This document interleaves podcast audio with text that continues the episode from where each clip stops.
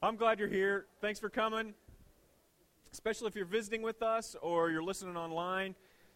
Thanks for taking a moment out of your life and your your day um, to get a word from God. And I don't take that lightly. We don't take that lightly around here at New Life.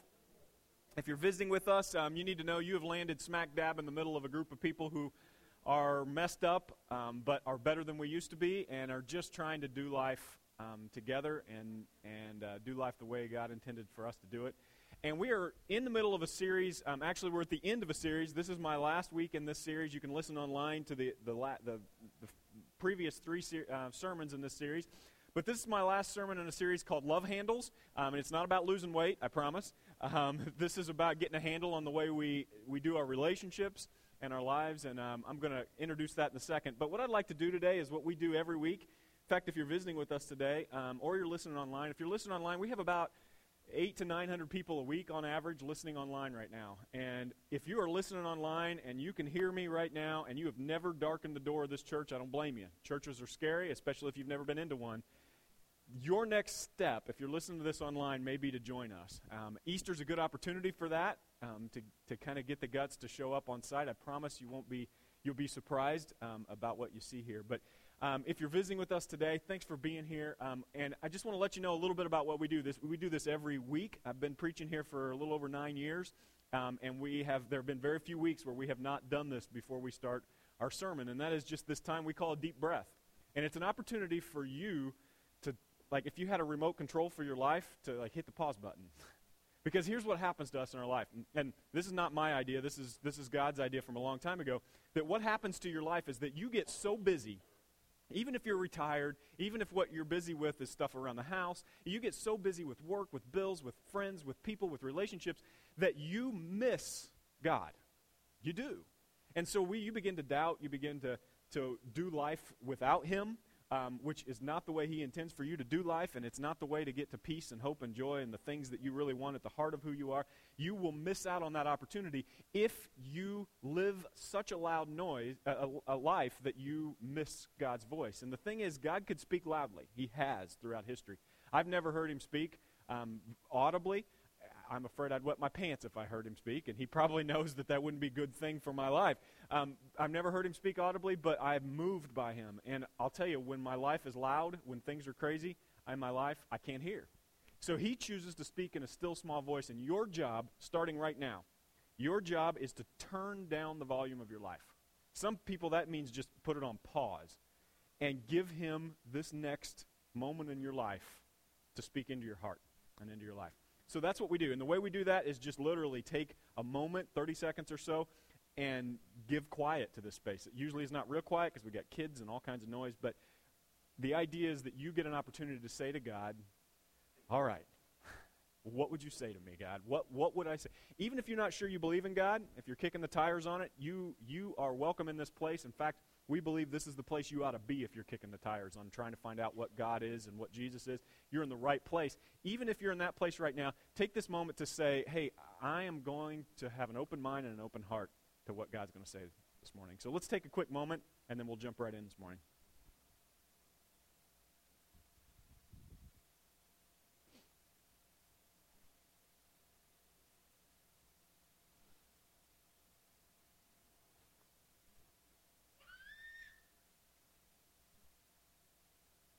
God, thanks for the way you love us. Thanks for that patience, like a, like a farmer who plants seeds and then waits. God, thanks for that patience you have with the messes we've made in our lives. Thanks for that patience you have for the times where we have not chosen you and we have chosen us instead. And yet we can still come back and you're still there. You're still waiting. You're still wanting. And you still want to lead us to a deeper relationship with you. Would you, in this moment right now, would you lead us to truth? Not lead us to a cold chill or a good idea or even a profound thought, but something that actually impacts our lives. Otherwise, we're wasting our time and we're wasting your time. So, would you do something in us today that doesn't just make us feel different, but that makes us live different? So that we can stagger away from your presence the way you intend with more peace, with more hope, with more joy, and with more intent in our life. Those who feel broken today, those who feel far from you, God, would you reassure them that you're on their side. God, those who feel marginalized, cast aside, would you give them hope and peace right now? For those who feel broken physically, emotionally, would you give them a deep breath of healing, even just for this moment, so that they can hear clearly and live profoundly in your Son's name? Amen. Well, we're in this series, and we're ending this series. Every time we get through a series like this, um, I feel like this is kind of my last sermon, is my last chance to say all the things I want to say about this. Um, and so uh, I've kind of packed it full of some nuggets this week. Um, and then we do jump into Easter next week. If you've got friends who you've just been like, you know what, I want to invite them, but I don't know when, I don't know what. The best thing about Easter when it comes to inviting people is just it's a milestone. It's just something you can say, hey, there's this thing we're doing. We're going to show some video next week. We're going to have some fun. I'm going to tell more jokes than I normally tell, but I'm also going to talk a lot about life. What I want to talk about next week with life is having a full life and what it means. I want to talk about what Easter means and beyond the Easter bunnies and the Cadbury eggs. Oh, Cadbury eggs. I, love Cadbury eggs. But I want to talk about what it means to us in the way we live our lives. So if you've got friends that you've been trying to, you know they just need God in their lives, next week is the time um, to invite them. Excited about that as we, dev- as we finish up this series on love handles, um, I want to remind you of a couple things we've said. One of the things is this that it has never been easier in life to, to fall in love with somebody or to love somebody at the beginning. To, when, when a baby's born, I'll never forget when London was born. Um, I, she, I wanted to say she was little, but she was like nine something when she was born, so she was never really little. Um, but to me, she was little, and I gave her her first bath, and I remember thinking, I cannot imagine ever loving anything in the way that I'm, I love this thing, this little thing. And the, they, kept, they kept her in the hospital and all this, and I thought, man, I'm so glad I got all these doctors around. And then all of a sudden they said, hey, you guys are going home. And I wanted to say, no, I'm not. I'm living here where there are nurses and people, and because this is too precious for me to take home. And I remember that feeling of this is going to be so easy, loving this thing. I remember that feeling. If you, if you remember back when you had, if those of you have kids, you have the, your first child and you go, man, why do people have such a hard time with their kids? Because I love this thing more than anything that has ever been put in my lap except for my wife. And I can't imagine. And then it didn't take long. Where the challenges arise, and I've got the best little girl that God could ever put in my lap, I can tell you that. But it has not been as easy as I expected it to be at that moment. And I think part of the problem is in our society, we put all the emphasis in relationships at the very beginning. If you go see a chick flick this week with your wife, if you go, eh, good man, by the way, or, or if you just go see a, a, a television show that's based on romance, it's all about the beginning. It, you never see the problems. You never really get into that. We don't do that in society. And the truth is, your relationships, the happiness in your life, the joy that you have in your life, can only be, you can only be as happy as your deepest relationship is healthy. And it's just true. And so, after nine years of living in in this area and preaching in Paragon and in this area, I've just seen a lot of desperate people, a lot of hurting people, and a lot of broken relationships. And truthfully, if you're visiting with us or you're listening online today and, and you think, hey, this is the place I'm going to go because I need to get my life together and those people have their lives together, I'm just going to warn you right now. This is the place you should be, but we don't have our lives together. We're broken in this place. We have these glimpses where we realize, oh, oh, it's like these epiphanies. Oh, that's how God wants us to live. And when we choose to live that way, it's not like we're just we're being obedient, it's that we're following the way He intended for us to live so that our lives end up in these peaceful, hopeful, joyful moments. Saturdays in my house, we call Dadder Day. Uh, my kids started calling it Dadder Day because it's I work really hard during the week and I, I work really, really hard to stay home as much as I can. But Saturdays I have given to my families, and there are very few that I miss.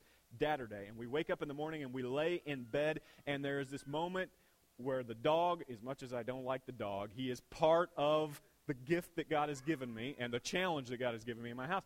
And we get we lay on a Saturday morning, this Dadder Day morning for us, and there is peace and there is hope. And the relationships that we're working on pay off in those moments of peace. Society puts all the emphasis on the beginning of relationships, but it's the middle of the relationship that makes it healthy. Some of you came in today with brokenness in your relationships. Maybe, maybe, maybe it's a marriage, maybe it's a friendship, maybe it's a son or a daughter, maybe it's a husband or wife, maybe it's a coworker, maybe it's a best friend that you left a long time ago because of something stupid.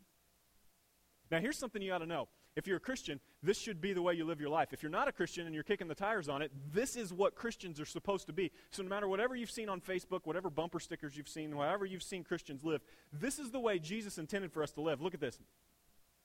The measure of your relationship with God, the measure of your relationship with God is not how many times you've read the Bible. Did you know that? The measure of your relationship with God is not how much scripture that you can quote. The measure of your relationship with God is not how many Sundays you've made it to church or how many times that you have served in the children's ministry this month. It's not a measure of your relationship with God. It's a good indicator that, that you've got a healthy relationship, but it's not a measure. God says this is the way He measures your relationship with Him. So now I'm giving you a new commandment, Jesus says. Love each other just as I have loved you. You should love each other. Your love for one another will prove to the world that you are my disciples. This is the measure of your relationship with God. How you treat the people in your life, especially the ones you disagree with, are an indicator of how healthy your relationship is with God. Now, all of you just did this. I did this too. Somebody came to your head. Somebody came to your mind when I said that, and you started a conversation in your mind with me. Yeah, but John, you don't know. John, you don't know how bad that person is. You don't know how bad they've messed me over. You don't understand how awful this thing is, but you won't believe what he did. You don't understand how she did. You know what Jesus said? He said, You know what? I, I, when I tell you, he says here, I've given you a new commandment to love each other. Well, that's not new, right? It's not new to love each other. We've been talking about that since the beginning of time. Jesus says what is new is that it's very easy to love the people in your life that are easy to love. He says the new command is to love people the way I've loved you. That is the deepest furthest hurting people, the people that have hurt you the most, the relationships that are the most broken, you're the one that goes first. Yeah, but John, I, you won't believe what they did. I know. But you won't believe what it'll do to your life and the way your relationships work. If you can especially love the ones who are far from you. Getting a handle on loving like this is, is, is kind of like getting a handle on your diet. I don't know if you've ever done this before. Um, I would say if I had a show of hands right now, 50 to 75% of you would be on a diet. Another 50, the rest of us have been on a diet recently, and some of us, our wives want us to go on a diet, but we're fighting it. You know what a diet is? It's that moment in time where you make a choice to give up all the things you want to get so that you can lose a little bit of weight or feel a little bit better. But the truth about a diet is you know in the heart of who you are that you're going to go right back to the same things you were doing before. And what you really need we all know this, is a lifestyle change. And the truth is, when it comes to relationships, when it comes to loving the people around us, what we often do is go on a diet with the way we treat people. We go, you know what? I'm not going to treat my wife like that anymore. I'm going to start doing the dishes. I'm not going to treat my son like that anymore. I'm going to speak nicer to him. And we go on this diet, and just like with food, we might do well for a while, but then eventually we start to fade and we go right back to our habits.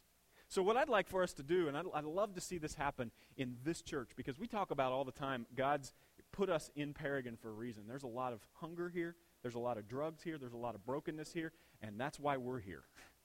And I believe that what God wants us to do is to love first, always. And so, the way we live our lives is, is an indicator of how close we are to God. And as we get a handle on our habits when it comes to relationships, we need to change the way we act. And I'm going to say something that I've never done. If you're visiting today, you're going to think I'm this kind of preacher, and I'm not. And I prayed about this all week. I, I do not preach politics.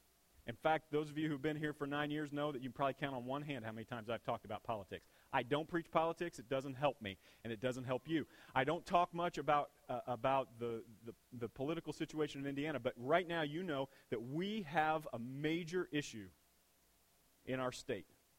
The entire country is looking at Indiana about the way that we're passing a bill on whether or not there is religious freedom in serving people who disagree with us. I've been praying about this all week. You know my heart's beating fast right now. But I got to tell you this.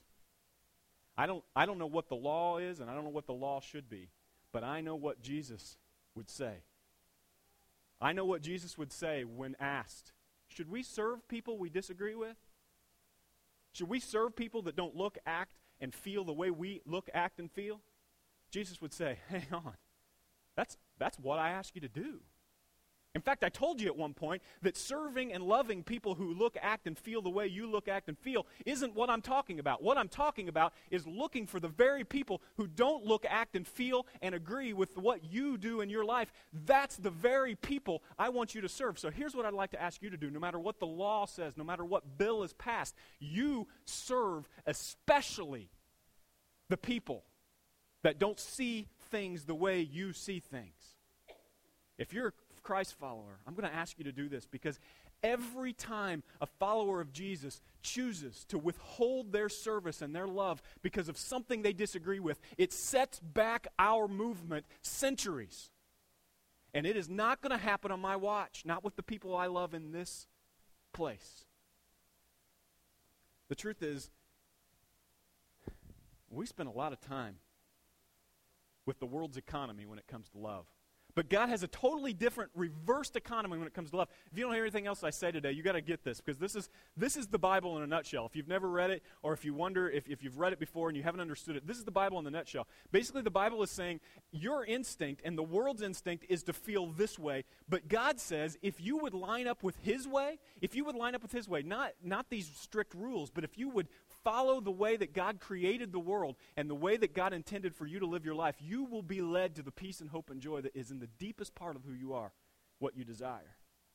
See, my habit with my life, the habit that I've developed, just like I've developed this awful habit of having dinner and getting, getting full and getting content and then stopping. And then I put the kids to bed, and at 8.30 I have this real bad habit of going to turn the lights off and walking by the pantry about 8.30 at night it's a habit. And then whatever is the highest calorie level, I like to consume between 8:30 and 10 o'clock, and then lay on my big fat behind until it digests. That's what I like to do. It's a habit that I've created in my life, and I have learned that I have to make some changes. I have to ask my wife to go turn off the lights, or I have to have her padlock the pantry, or I have to find a way of not giving in to those urges that I have in my life. I have a, habit when it comes to love and people and relationships in my life. Maybe you have this habit too. I have a habit, and my habit is to get whatever I can from those around me. It's to get up in the morning and go, if I lay here long enough, Risha, I remember feeling this way all the time, and she's back there, so she can't hear me, but she knows this. When the kids were young enough and we're laying in the crib and we're crying at 2 o'clock in the morning and somebody had to get up, I remember thinking, if I keep my eyes closed and continue to breathe heavy like I'm still asleep, right? I'm just being honest. The rest of you all felt it if you've been a parent. I have a bad habit of going, well, if somebody else will do this for me, I won't have to do it. This is my habit. This is human life. God says that, yeah, I know that's your habit. I know that's the way you live life. That's the passive way of living life. And some of you have lived life like this your whole life, just passively. God says, if you would change the way you think, if you would change the way you think and listen, and I tried this, and I still continue to try this, if, if I can walk by the dirty dishes in our house and pretend not to see them, because that's my habit, pretend that I've got something busy to do, it will start my day in one direction. But if I walk by those same dishes and I do them, even if I feel guilty and I just mad about it, you know, you do that sometimes. Oh, these dirty dishes, and they've been sitting And When I'm done, my relationship changed. You know this. My wife walked in the room and thought, huh, John didn't do what his habit is to do. He didn't just walk by and expect that I would do them. And it changes our relationship. God says this is reversed economy. This is what the Bible is about. It's about saying, I know you feel this way. That is a passive life. Those of you who fish, I love to fish, and it's getting warm enough for me to start fishing again. I absolutely love to fish. And you know what happens in your boat if you've got a, a, a motor? They used to have these things that were long and they were wooden, and you actually had to do this with them, and you could like move your boat with them. I think they called them oars, and um, I can't imagine doing that. But I, now I've got a motor, and if, if the motor on my boat if I get out in the middle and the, the battery dies on the trolling motor, I run out of gas in the outboard, and the wind's blowing, I, who knows where my boat's going to go? And, and, the truth is, it's going to go wherever where the wind's blowing. And this is how I get, when I'm in my boat, this is how I get into a cove I shouldn't be in. This is how I get up against a bank, up against the rocks, in a place in my, in my day of fishing that I never intended to be. And guess what? In your marriage, in your friendships, in your relationship with your daughter and your son, if you just drift, if you don't pick a point on the horizon and do the dishes and l- wake up with the baby and choose to give of yourself, you will drift and your relationship will end up in places you would never have imagined. Some of you are already there. And I got to tell you, if you've been drifting and you've ended up in a bad place, guess what your job is right here, right now? It's to start the motor up and pick a point. Find something to do, find somebody to serve, find somebody to love in your life. My habit is to protect myself from those around me. It is. It's to go, hey, that person could hurt me. That person is smarter than me, and they can make me look stupid. Hey, that person has more money than me, and that can make me feel bad about myself. Hey, that person, my wife, if she sounds smarter than me at a party, I'll look like I married out of my league. I've already given up on that. I married out of my league so much, it doesn't even matter. So, what I have to do is if she says something and she looks funnier than me, I have to find a way to make fun of her so that she looks dumb. That's my habit. God says, What if you visibly looked at that situation and you poured yourself out? Now, this, this is what it means to be a Jesus follower. It's not about church. Did you know being a Jesus follower, being a Christian, is really not, a never, was never about going to church?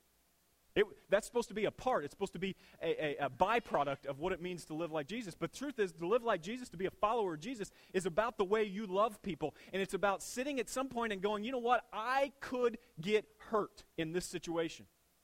I know if I give them to that again, if I give myself, if I give my money, if I give my time, if I give my energy to that again, I'm going to get ripped off. Jesus' reverse economy, God's reverse economy is to go, yeah, Welcome to love.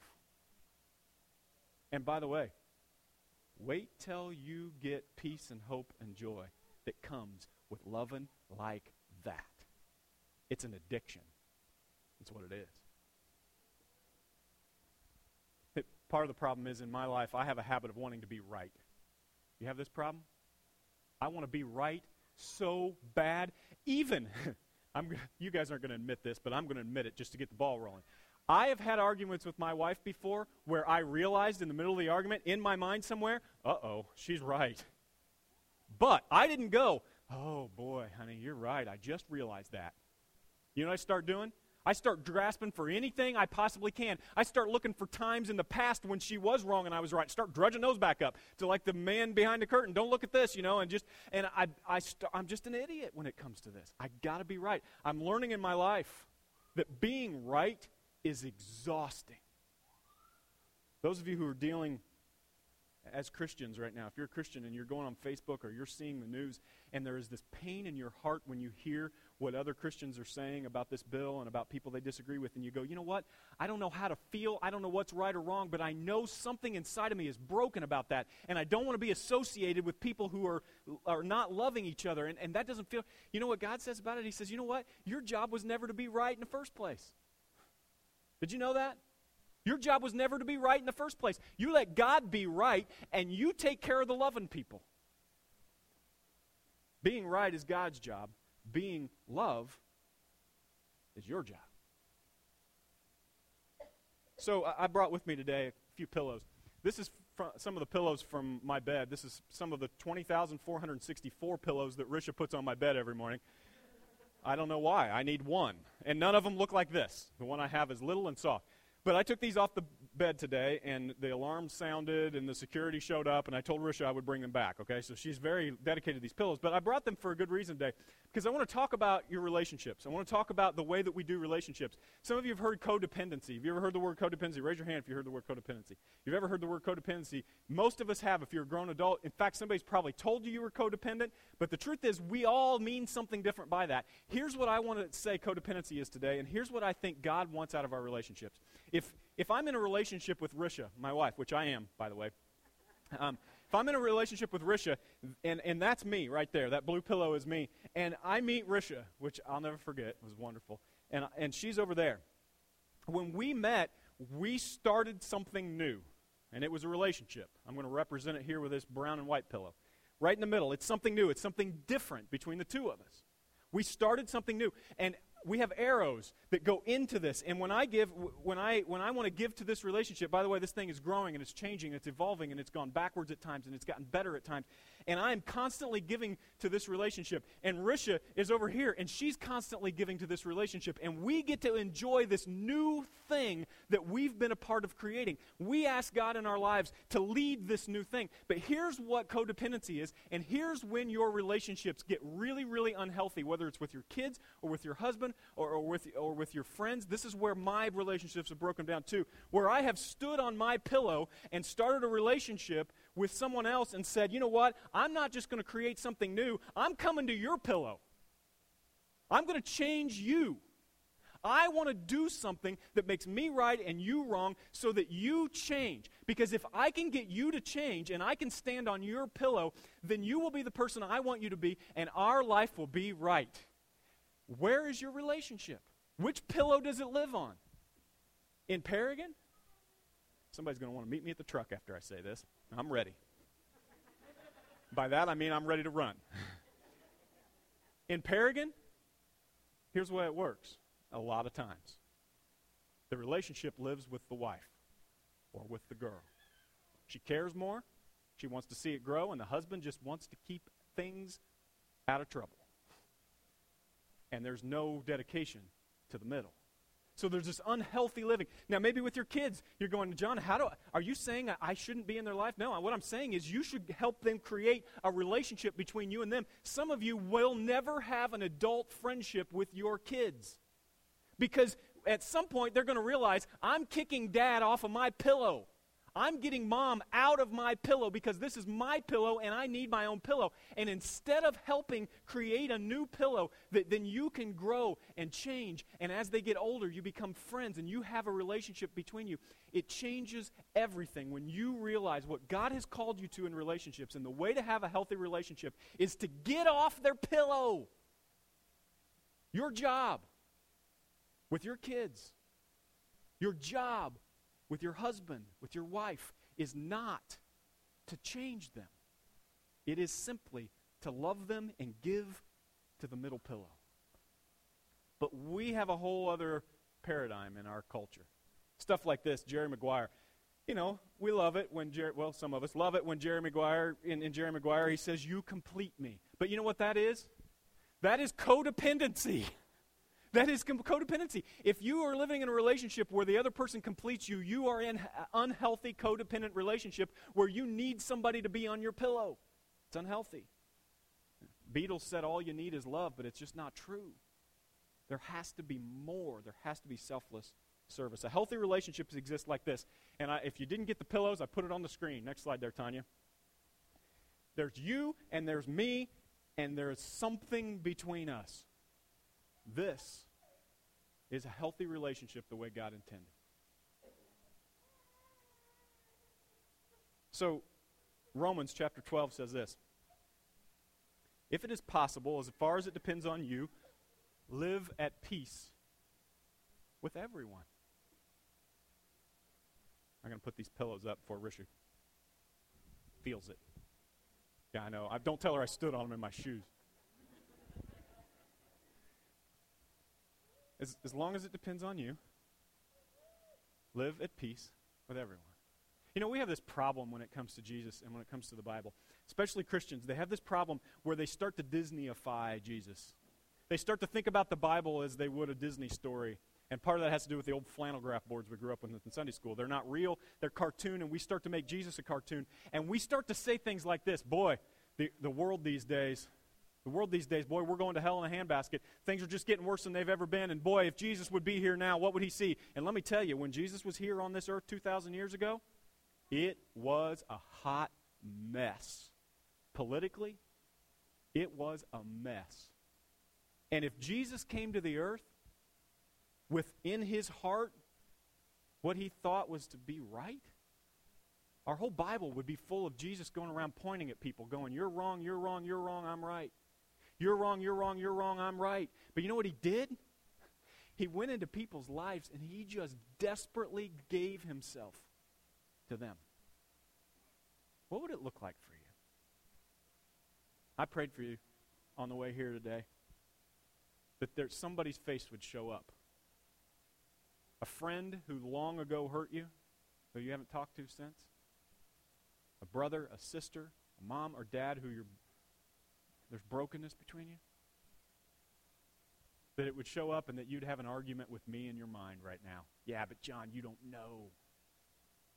And I want to tell you what God has for you right now. You don't know the peace, the hope, and the joy that comes with being the one to love first. No matter who did the wrong, no matter who messed up, to create a pillow between you and to nurture it, to do better with it. Now, in, in my estimation, there are people that we choose to do life with. There are people we choose to create pillows between us. Friends, people that we run into our life, and we can let those pillows go or we cannot. But when God has put blood between you, I'd like to ask those of you who are Jesus followers, if you're you're off the hook for a minute if you're not a Jesus follower, if you're just trying to decide what's right here and you're not a Christian this morning, eh, you're off the hook. Just I want to just talk to Christians for this morning.